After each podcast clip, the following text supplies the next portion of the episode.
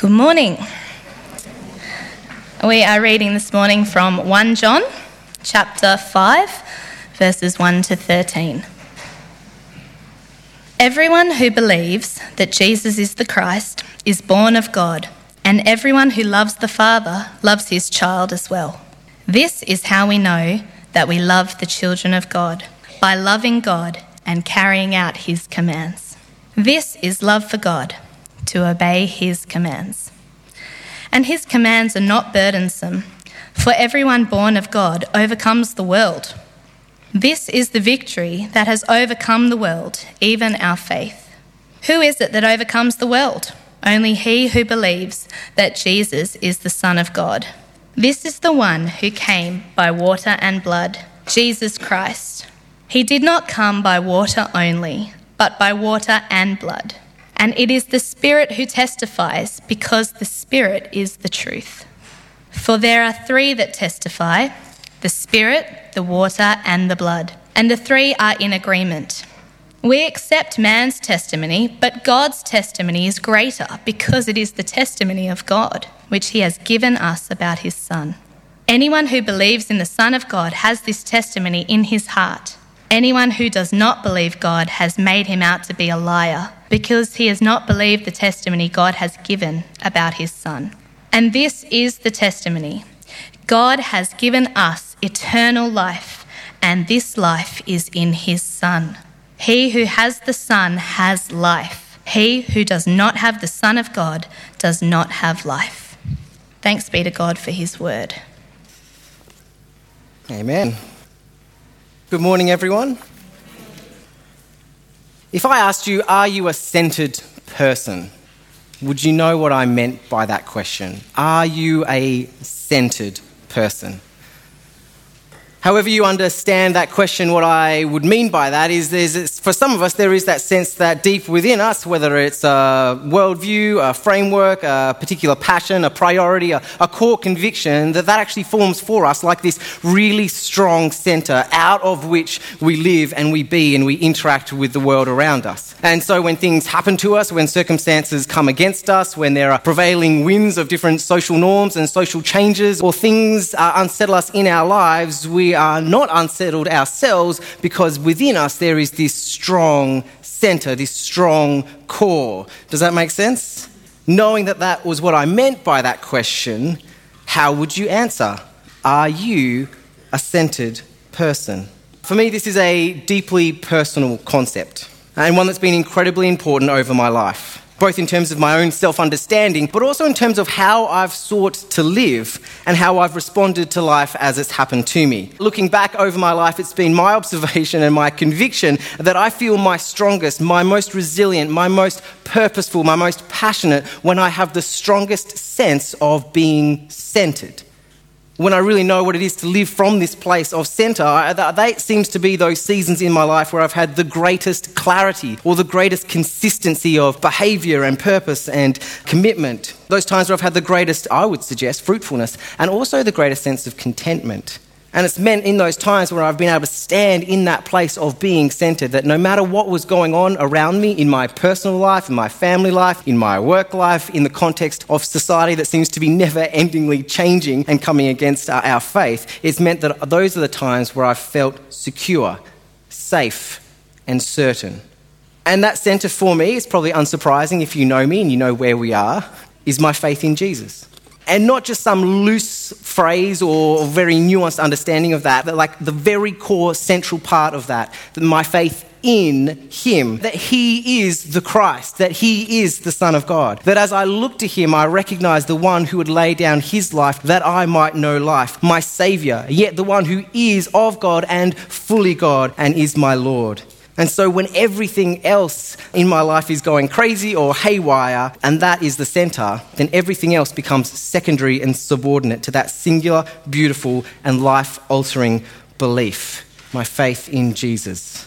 My friends, do you have that at the center of your life?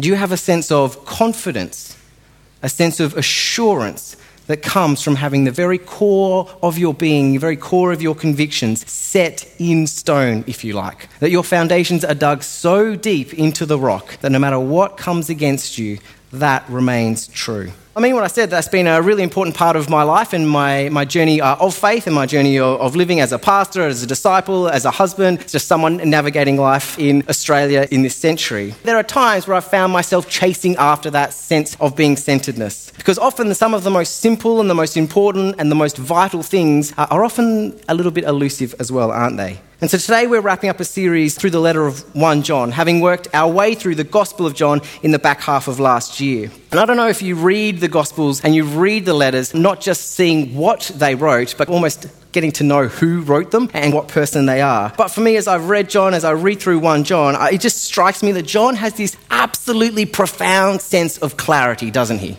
He has such a clearly defined sense of what's the most important, of what he's on about, why he writes, and the impact that he desires it to have on those who engage with his writings. And so we looked at it all through last year is believe, believe, believe, believe. All throughout the Gospel of John, 98 times in his Gospel, he uses the word in the verb form to believe. Everything, therefore, that he includes and he writes, and the phrases and the stories that he tells of Jesus are designed to cause us to question, to think, to be inspired, to believe. And he even finishes off his gospel by writing very explicitly that his sole purpose in writing, and we said this from the front so many times last year that you all should have memorized it and be able to say along with me. John 20, verse 31 These are written that you may believe that Jesus is the Messiah, the Son of God, and that by believing you may have life in his name. Now, for John, that sense of clarity and that sense of centeredness, if you like, is not just limited to the gospel writing project. Like, that is his center, that is his core conviction. And so it spills out into his pastoral letters. So he opens his letter, this is 1 John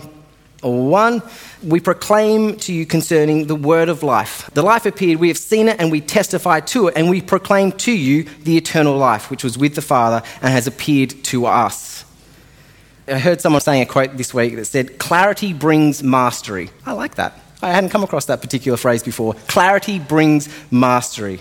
And I think there's some truth to that, as 1 John chapter 5 is an absolute masterclass in assurance in having confidence, in having this strong center of embracing first principles as deep convictions. So I don't know if you picked it up as Angie was reading through chapter 5 or if you've got your Bibles open, there's a particular phrase that jumps out of you because it's repeated multiple times throughout the chapter. But in verse 1, verse 5, verse 10, and verse 15, John is really clearly honing in on this idea of believing in Jesus as the Christ, as the Son of God. And so if you are someone this morning who finds yourself, like I sometimes do, chasing that sense of being centered and being deeply rooted in something, then I want to invite you into really engaging with what John writes in chapter 5, because I think he's writing it for us to get this sense. And we're going to go with two points today because it's a long weekend and don't want to push the friendship. So the first one is this let what's at the center remain at your center.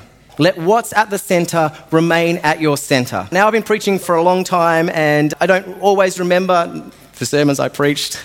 Sorry, I don't think you guys do either. I certainly don't remember preparing each and every sermon, uh, but over the years, you develop this core conviction or a sense of centeredness about why I preach and what I'm hoping to achieve and what my heart and my prayer is in opening the word and standing up in front of a group of people and actually speaking for extended amounts of time. Well, I remember one occasion very specifically a couple of years ago, and I've been invited to speak at a place where I don't normally get to speak at, which was not in the context of a local church. It was in the context of a combined churches event. And this was going to be the largest crowd that I'd ever spoken in front of. And I remember in my preparation that I started going, I need to do this, I need to do this, and I need to do this. All these different points and purposes and, and hopes and dreams and heart for preparing this message. So someone had given me a theme. So I'm like, well, I must make sure that I tie in with the theme because it's on the promo for the event. But then I'd picked a passage and I'm like, well, I need to make sure that I'm biblically faithful to this passage and exegete this passage. There's going to be a bunch of teenagers in the room. So I'm like, well, I'm going to have to be funny. I'm going to have to be like, you know, it's, it's got to be accessible. Um, you know, there's this heart of going, well, I know some people in this room are going to be non Christians, so I want to kind of reach out them with the gospel.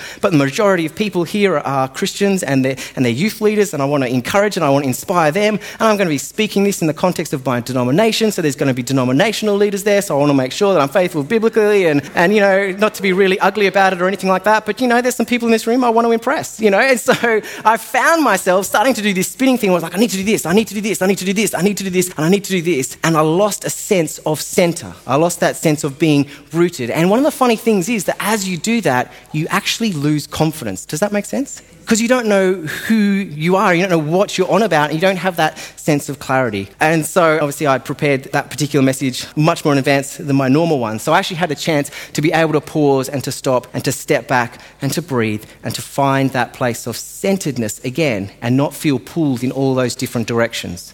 All those other things were still true, yeah? All those other things were still what I prepared that message in light of who was going to be in the room, where they're at in their faith journey, what the theme was, what the passage was, what I felt God had laid on my heart to speak. But I was able to step into it from a place of centeredness. You see, I think for me, life has often felt like that, that we get pulled in many directions, that we have many things to focus on, that we have many things to balance. And if we're not careful, we end up getting unbalanced and we get that we kind of spin and we lose that sense of centeredness. Even within the Christian faith, even within the context of our church, we hear sermon after sermon and we preach from a place of deep conviction. So you hear every week that this is the most important thing for you ever. And so it's like, oh my goodness, I need to be doing this and I need to be doing this. And as a Christian, I need to be engaging with environmental issues and, and political issues and social issues. I need to make sure I need to read my Bible and what on earth is a Nephilim in the Old Testament and, and when is Jesus returning and how's that all working with a rapture? And, and you start doing this and I'm supposed to be serving. And if you lose a sense of centeredness, you can end up spinning and becoming a little bit unbalanced and you lack confidence. What is it that I'm actually being called into it? Who is it that God is actually calling me to be? You add on to that the stresses of the world, the expectations of family, the demands of work, a society that does not know and love Jesus, and he wants to tell us what is morally right. And all of a sudden, it's really hard sometimes to be in there. You see, like a spinning top, we want to be and we work best when we are centered, when we are stable. Right? We want to be free to spin with all the energy and all the momentum to keep on going. And you get the sense that for John, he is so deeply centered in his core convictions that that's not an issue for him. That he can write with clarity, that he can minister with consistency, that when he's thrown in prison and on exile, that doesn't shake who he understands himself to be. And you get the sense as John is writing that he's aware that not all believers have such a sense of confidence in their own life. And he writes with that in mind. Verse 13 of chapter 5 I write these things to you so that you may know that you have eternal life. He's writing to people who understood that. He's writing to people who already believe that. But John wants them to have it at their center, to know that they know that they know for it to be like solid ground under their feet. And that from that place of centeredness and core conviction and confidence, that they can then move through life and engage with whatever life throws their way. Let what's at the center remain at your center. And at the center for us is Jesus. Jesus is without doubt the central motif of the New Testament and the biblical writers, and including John. Their core decision, their core encouragement for you and I is what are you going to do with this man? What are you going to believe about this man? How are you going to respond to this man? How are you going to live in light of the life and the ministry of this man? And you pick that up really easily through John chapter 5 as well. So, John, it was very clear, very black and white, putting these things against each other, isn't he? Uh, the one who believes is born of God, the one who doesn't is not. The one who believes has victory uh, over this present world. That's verses 4 and 5. The one who does not, does not. He who believes God believes his testimony about Jesus. The one who doesn't actually makes God out to be a liar. The one who believes has life the one who does not, does not.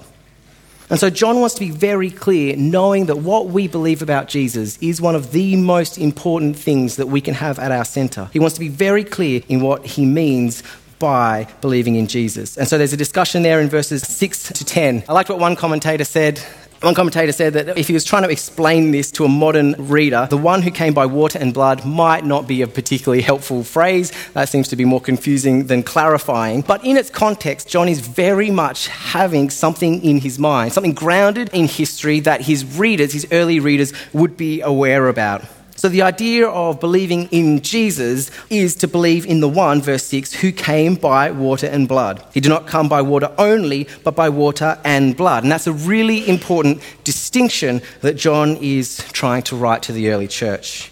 You see, for some, there was a little bit of a heresy that had crept in that would see Jesus as being divine, God's favor, Jesus, the eternal word of God, if you like, uh, came upon Jesus and yet left before he was crucified on the cross. Because after all, it is a fairly confronting theological belief that God Himself would experience a human death for our sakes out of the richness of His mercy and His grace. And so John is clarifying that when we talk about Jesus, we're not just talking about the one who is of God, who came from God, who is Himself God in everything that He did in His earthly life but we're also talking about Jesus, the Word of life, the Word from God, God Himself, who would submit Himself to that awful Roman punishment of crucifixion, in doing so, taking on the sins of the world.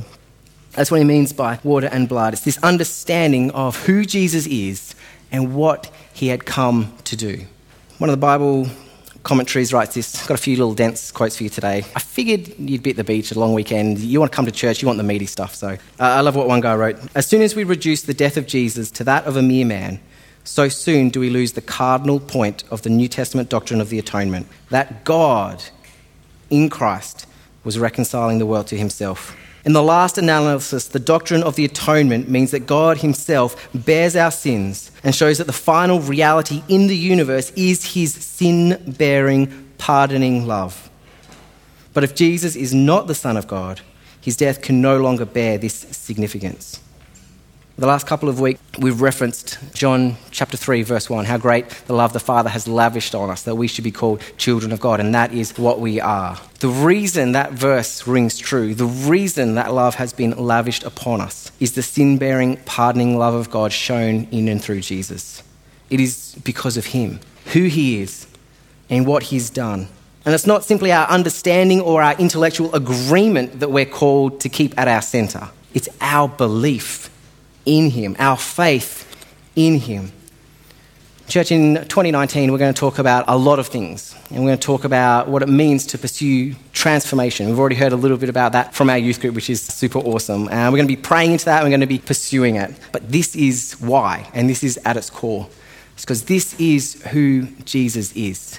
He's the one who came, who showed us life, who laid down his life to make a way for us to be reconnected and restored to right relationship with the Father.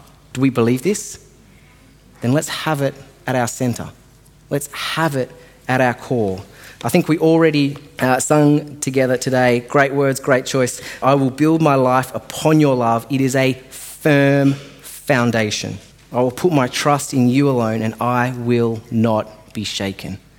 That's what it means to have Him at the center.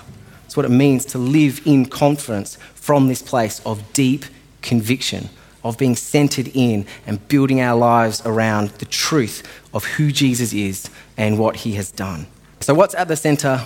Remain at our center. And at your center, know the difference that believing makes. So, for some people, a simple framework or, or, um, an understanding of the world is enough to be at their center. But the biblical understanding of belief goes so much beyond that. He's not just saying what you believe is how you can live in confidence and respond to everything that's around you, but it's actually the difference that that belief makes that is, enables you to have such strong sense of centeredness and confidence as you navigate this life. So, we're going to pick up a few throughout chapter 5. And one of the reasons that I'm so moved by this idea of centeredness and core convictions and right foundations is that I've seen person after person and experienced it in my own life. Times where, even though I believe in Jesus, even though I understand what that means for me, kind of missed out on the power of that as I've searched for those things. Here's the examples. So in verse 1, John very clearly says this that everyone who believes that Jesus is the Christ is born of God.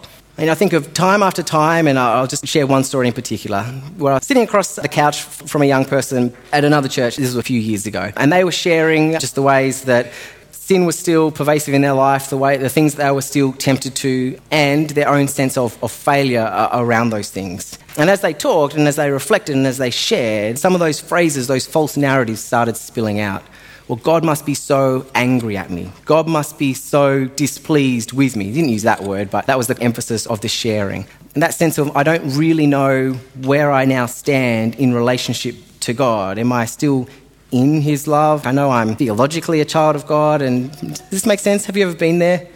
I love what one commentator said, you know, talking about verse 3 that the God's commands are not burdensome. That actually, what we often do is we pick up God's commands as a stick to whack ourselves with because we see the ways that we failed. We see the ways that we have not loved God, that we have not loved our neighbours as ourselves. We have not loved the children of God in the ways that we're called to, even in 1 John. And so we use this as this stick to beat ourselves up and to cause us to question well, where do we actually now stand in relationship with God. And I like to think I've got pretty locked down tight theology, so I would never say that or think that, but gee, sometimes I feel that.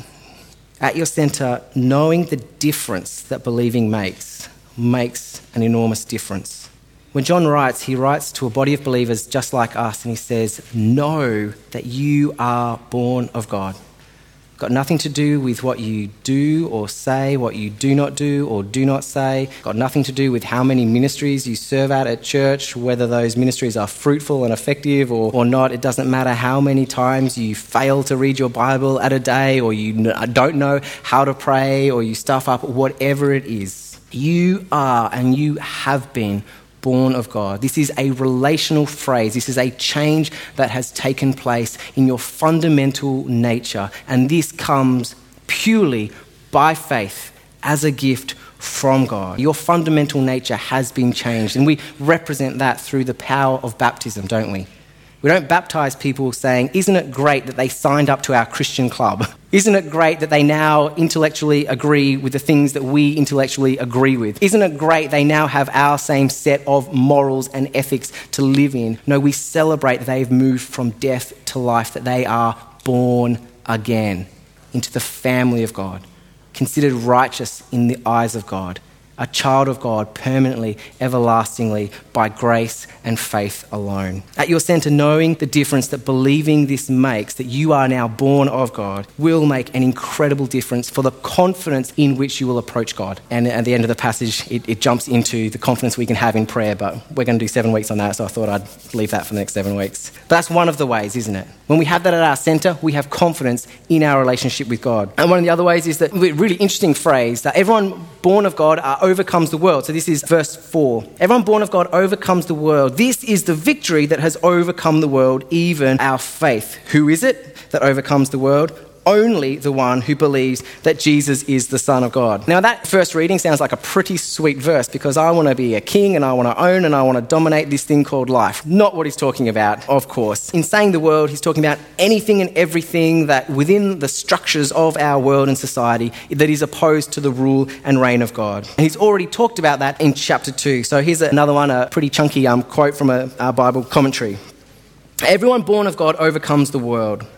The idea is not a new one in the letter. We saw as far back as chapter 2, verses 15 to 17, that this world, as an organised system, is implacably opposed to the things of God. It is under the control of the evil one, 5 verse 19. But the new birth removes us from that sphere of decay and death, praise be to God, amen, and translates us into the kingdom of eternal life, chapter 3 verse 14. For Jesus is the only source of the divine power which is strong enough to overcome our enemies. That has to be believed in practice and in action, or there will be no power. But wherever that faith is central and active, there is victory. Again, we have to stress this is not to say that the conflict is over, but that the outcome is settled. So, another story I sat with someone only a couple of weeks ago who was talking about them for the push and the pull that they feel with the world its values, its temptations, all that kind of stuff. And they're trying to resist it, but they're experiencing the classic Paul struggle I do the things I don't want to do, and I don't do the things I want to do. Woe to me, what a wretched man I am. And so, this young adult male was because I look at me and he goes, I feel that maybe I should just give up. I feel like if I'm never going to have victory over this, if I'm just going to consistently be capitulating to the world and its pressures and its enticements, then maybe I should just give up. At your center, know the difference that believing makes. That as we believe, that as we are born again, that we have power, not in and of ourselves, but because of Him, to overcome that which is directly opposed to Him in this life and in this world. Does that make sense? And the third one that he, he talks about is that whoever has the Son has life. And this is verse 12 and then into verse 13. I write these things to you who believe in the name of the Son of God so that you may know that you have eternal life. And if you want to hear more about that or engage more with that point, I'm going to refer you to our website and a sermon uh, that I preached at the end of last year on John chapter 14, which was all about living in light of our future hope, where I suggested that actually when we have that at our centre, when we have that as our core conviction, it brings comfort when we need it in this present life, it brings clarity around who we are and how we're to live, and it actually gives us courage to live for Him wholly and wholeheartedly every day until He returns. So I started with that question Are you a centered person? When you think about right now what is going on in your life, in your inner world, is there that sense of being a spinning top that is ever so slightly unbalanced, trying to find its track and to stay true? And then to be able to have confidence to know how to respond, how to pursue God, how to serve Him, how to engage with the various social and political, maybe workplace, maybe family differences and philosophies and opinions. I think 1 John chapter 5 is a gift to us, my friends.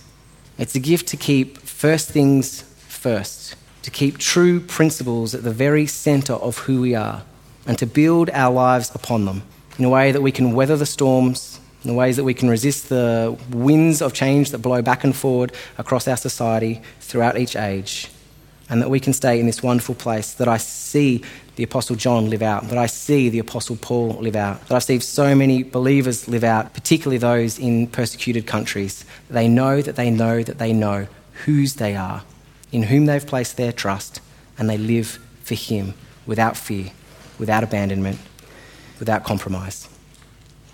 Let those who have ears to hear, hear.